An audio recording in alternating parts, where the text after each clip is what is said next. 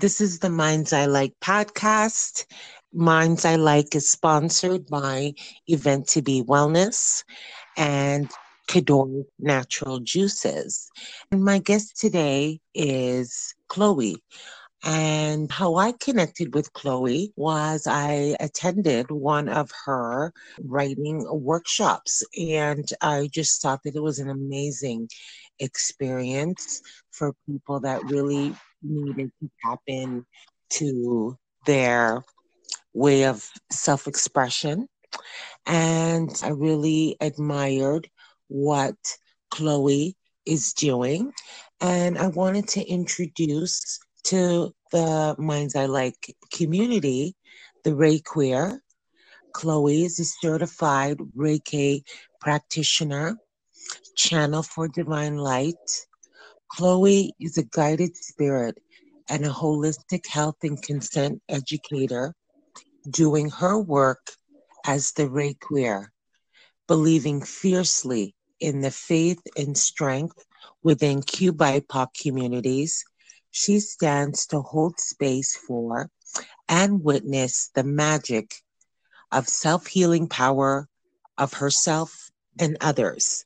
And I just want to say thank for being a guest on my podcast. Thank you so much for having me. And I really appreciated how you read that. That was that was amazing. Thank you. Oh, great. I, you know, I just wanted to reach out to you. And like I was mentioning, I attended one of your workshops on Eventbrite. Mm-hmm. And I really admired the structure and the approach that you took in terms of self actualization mm-hmm. and developing people's self awareness through self expression mm-hmm. and writing. Yes. And I wanted to just reach out to you and just find out from you how did you come to this wonderful journey of self discovery?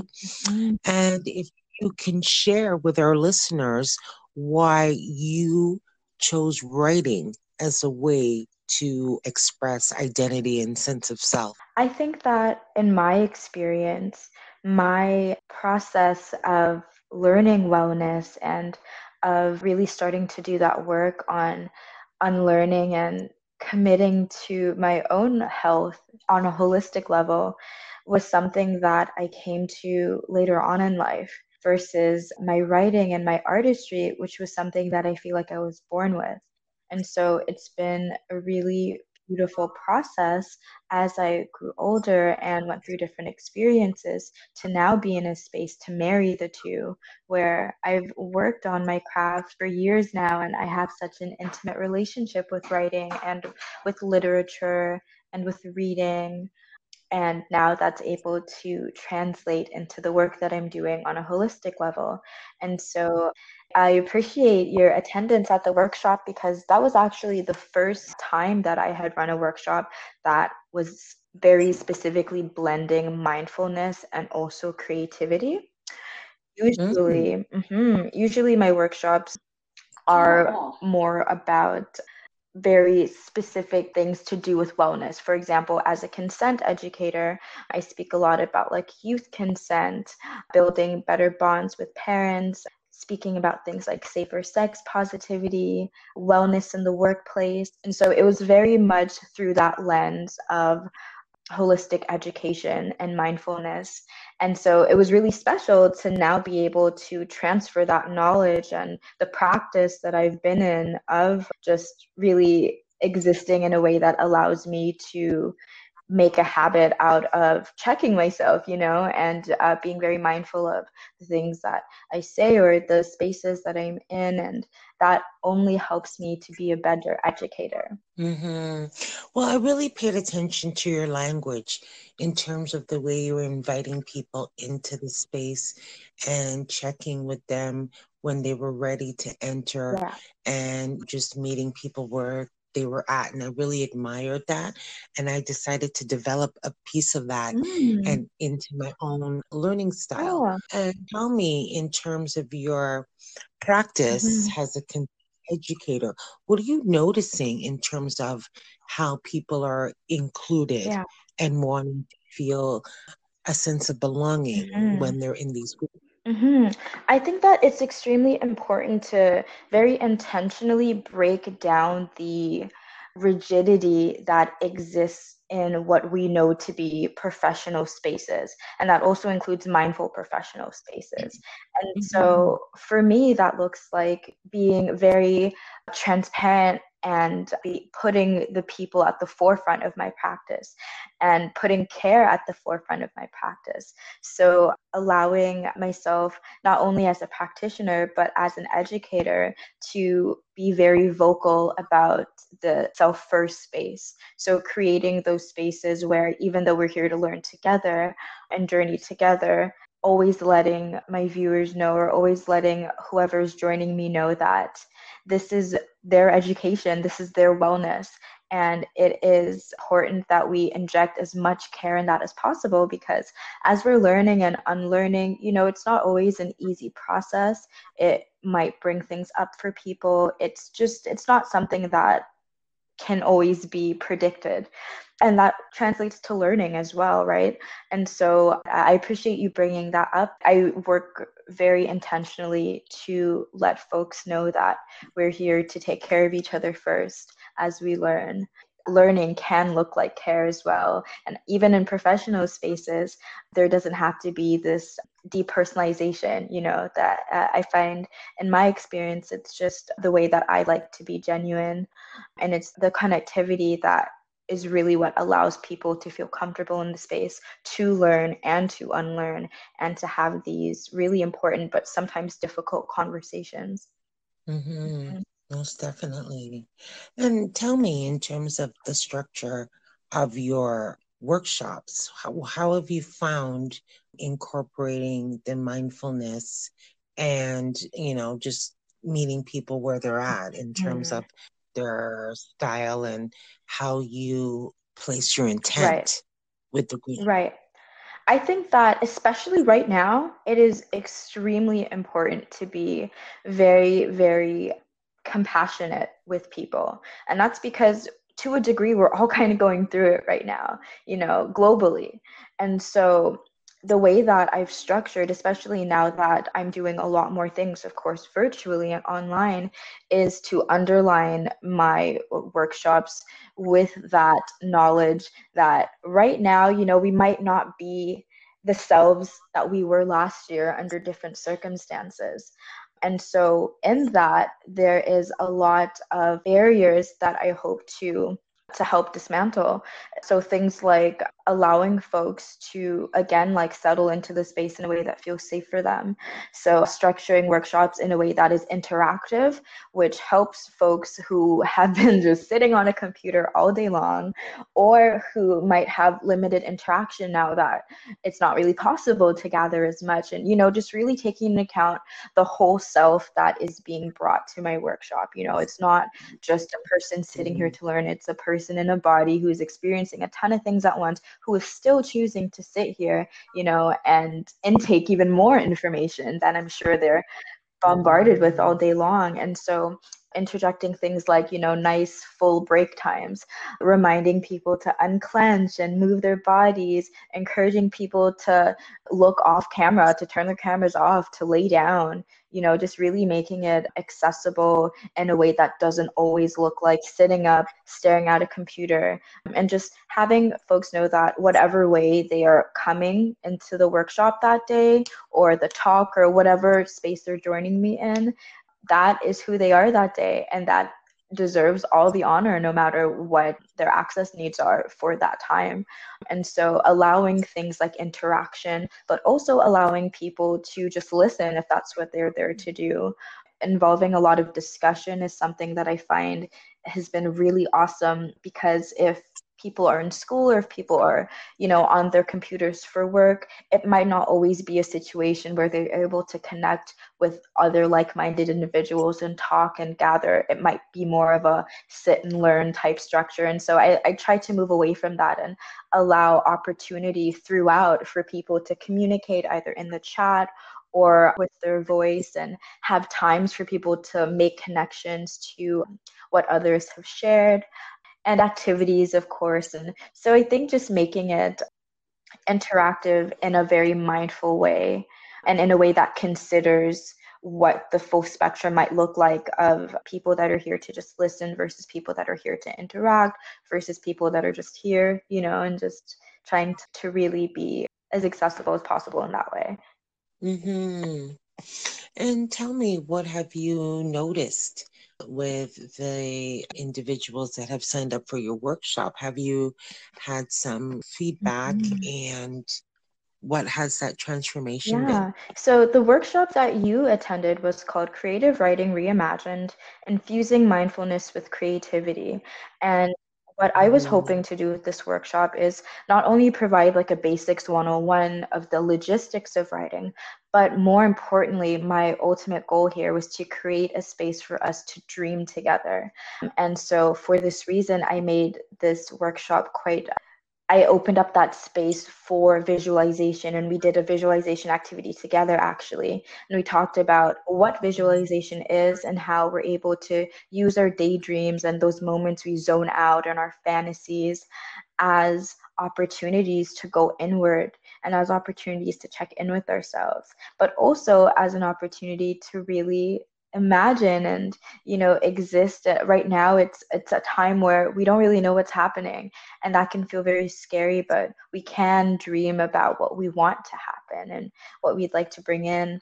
And so a lot of the feedback that i've gotten so far has been a, quite a deep appreciation for that opportunity to really just infuse a little bit of light-hearted dreaming you know things that allow us to not envision what we want or need to happen right away with any specific sense of urgency or not dream in reaction to our surroundings, but more so enter a space where we can really feel what we need and call that to us and incorporate that in our lives, but also in our art. And the feedback so far has been very lovely, and I think that people appreciate the space to not only connect with other people and really there, there's a lot of connection that has been missed and i think lost during this time. And so that definitely has been a thing that i've noticed a lot with people that do attend is the joy and connecting with other people and just the opportunity to listen to someone else's story and talk to them about it. And that definitely seems to be super helpful for people right now just dreaming and connecting together. Mm-hmm. And in terms of your journey that led you to incorporate mm-hmm. writing as a therapeutic activity mm-hmm. and coping yeah. strategy, because when I think of mm-hmm. visualization, mm-hmm. that's one of the key strategies that we would use for someone that has anxiety mm. is to help them to focus on a specific happy time or mm. moment where they had some mm-hmm. success so they're not impacted by the negativity and some of the mm-hmm. thoughts that create those type of barriers in their mind and in their actions so for me when i hear visualization i mean it's a great mm-hmm. tool that we use so i was just wondering in terms of self-expression how did you incorporate the yeah. both of them I think that's so amazing that uh, you mentioned how writing as therapy and writing as a coping mechanism and a coping strategy because growing up, I never recognized it that way. Growing up, I didn't have a very emotionally nourishing childhood. I was very, uh, as a child, really sad and very felt quite disconnected from those around me.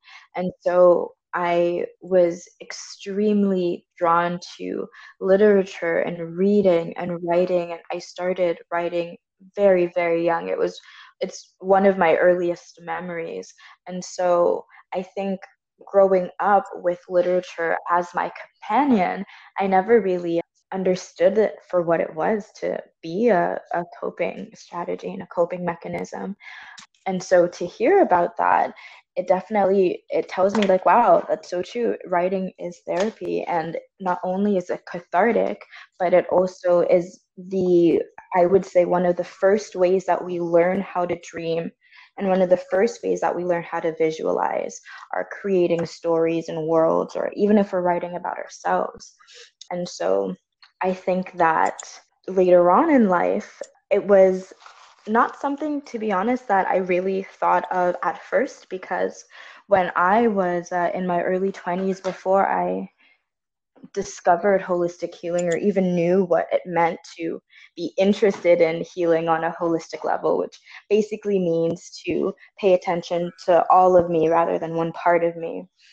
And so I deviated from writing and from art. And I was going through a lot of very intense trauma in my early 20s, and it didn't feel safe enough for me to write. And so uh, that was a massive disconnect that I had for a long time. And it actually wasn't until.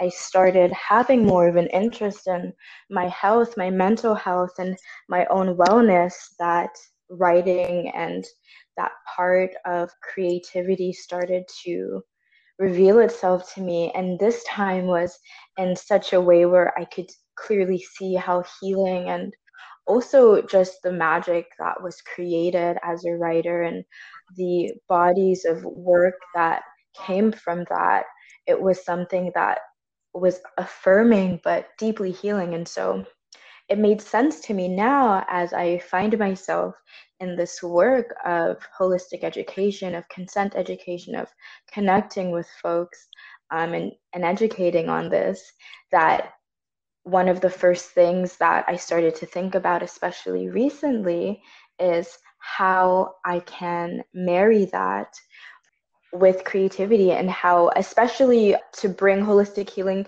to different communities is definitely what I want to do the most and there is a massive community of queer black artists or artists in general that are hurting or that are not sometimes able to pinpoint the parts of them that need their attention. And so bringing this work to creatives, especially, is very near and dear to my heart because I understand how, as artists, we put so much of ourselves into that work, and that itself feels therapeutic, and it is. But there's also another piece of acknowledging what we need and acknowledging that in itself that I think sometimes people might need some support in. And so I think that's definitely what I found that I was able to help witness that, to witness creatives um, start to think mindfully and just witness how that cycle as a creative myself has only helped my work and helped me feel connected to it. And I understand it to as my connection beyond, you know, it's not something that is able to define us in a way that strips us of our identity as a human. You know, as artists, we might tend to put our work above everything and make artistry our whole identity. But just understanding that we are much more, we are so much, you know, as humans, we are so multifaceted and we have so much power and capability and magic that lives in us. And I think that for creative people, especially, just leaning into that is so helpful and it can really help us uh, connect to the reasons why we turn to art in the first place. Mm-hmm. Absolutely. And if people needed to reach out to you and connect through one of your workshops, do you have some upcoming workshops that you'd like us to yes, be aware actually, of? Actually, I have a couple coming up.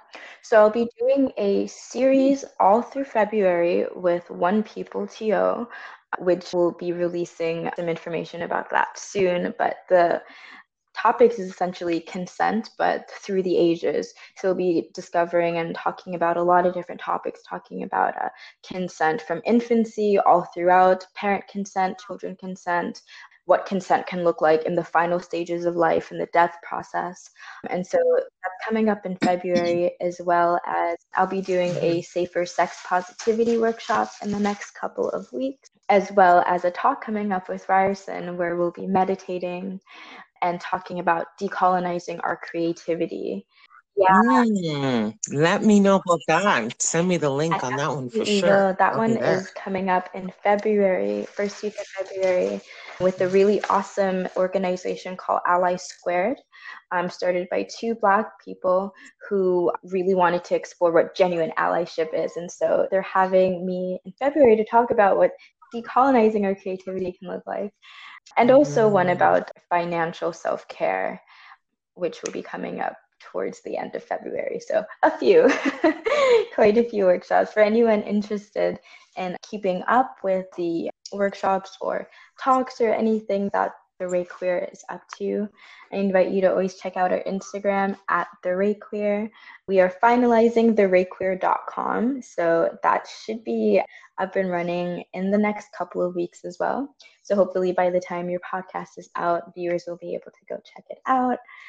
Yeah, otherwise the Instagram is always up to date and I love to connect with people through DM if anyone ever has a question or wants to do a free consultation. Barrier free holistic education is at the center of my practice, which includes financial barriers. So, yeah, I always want to let the community know that for those that are interested.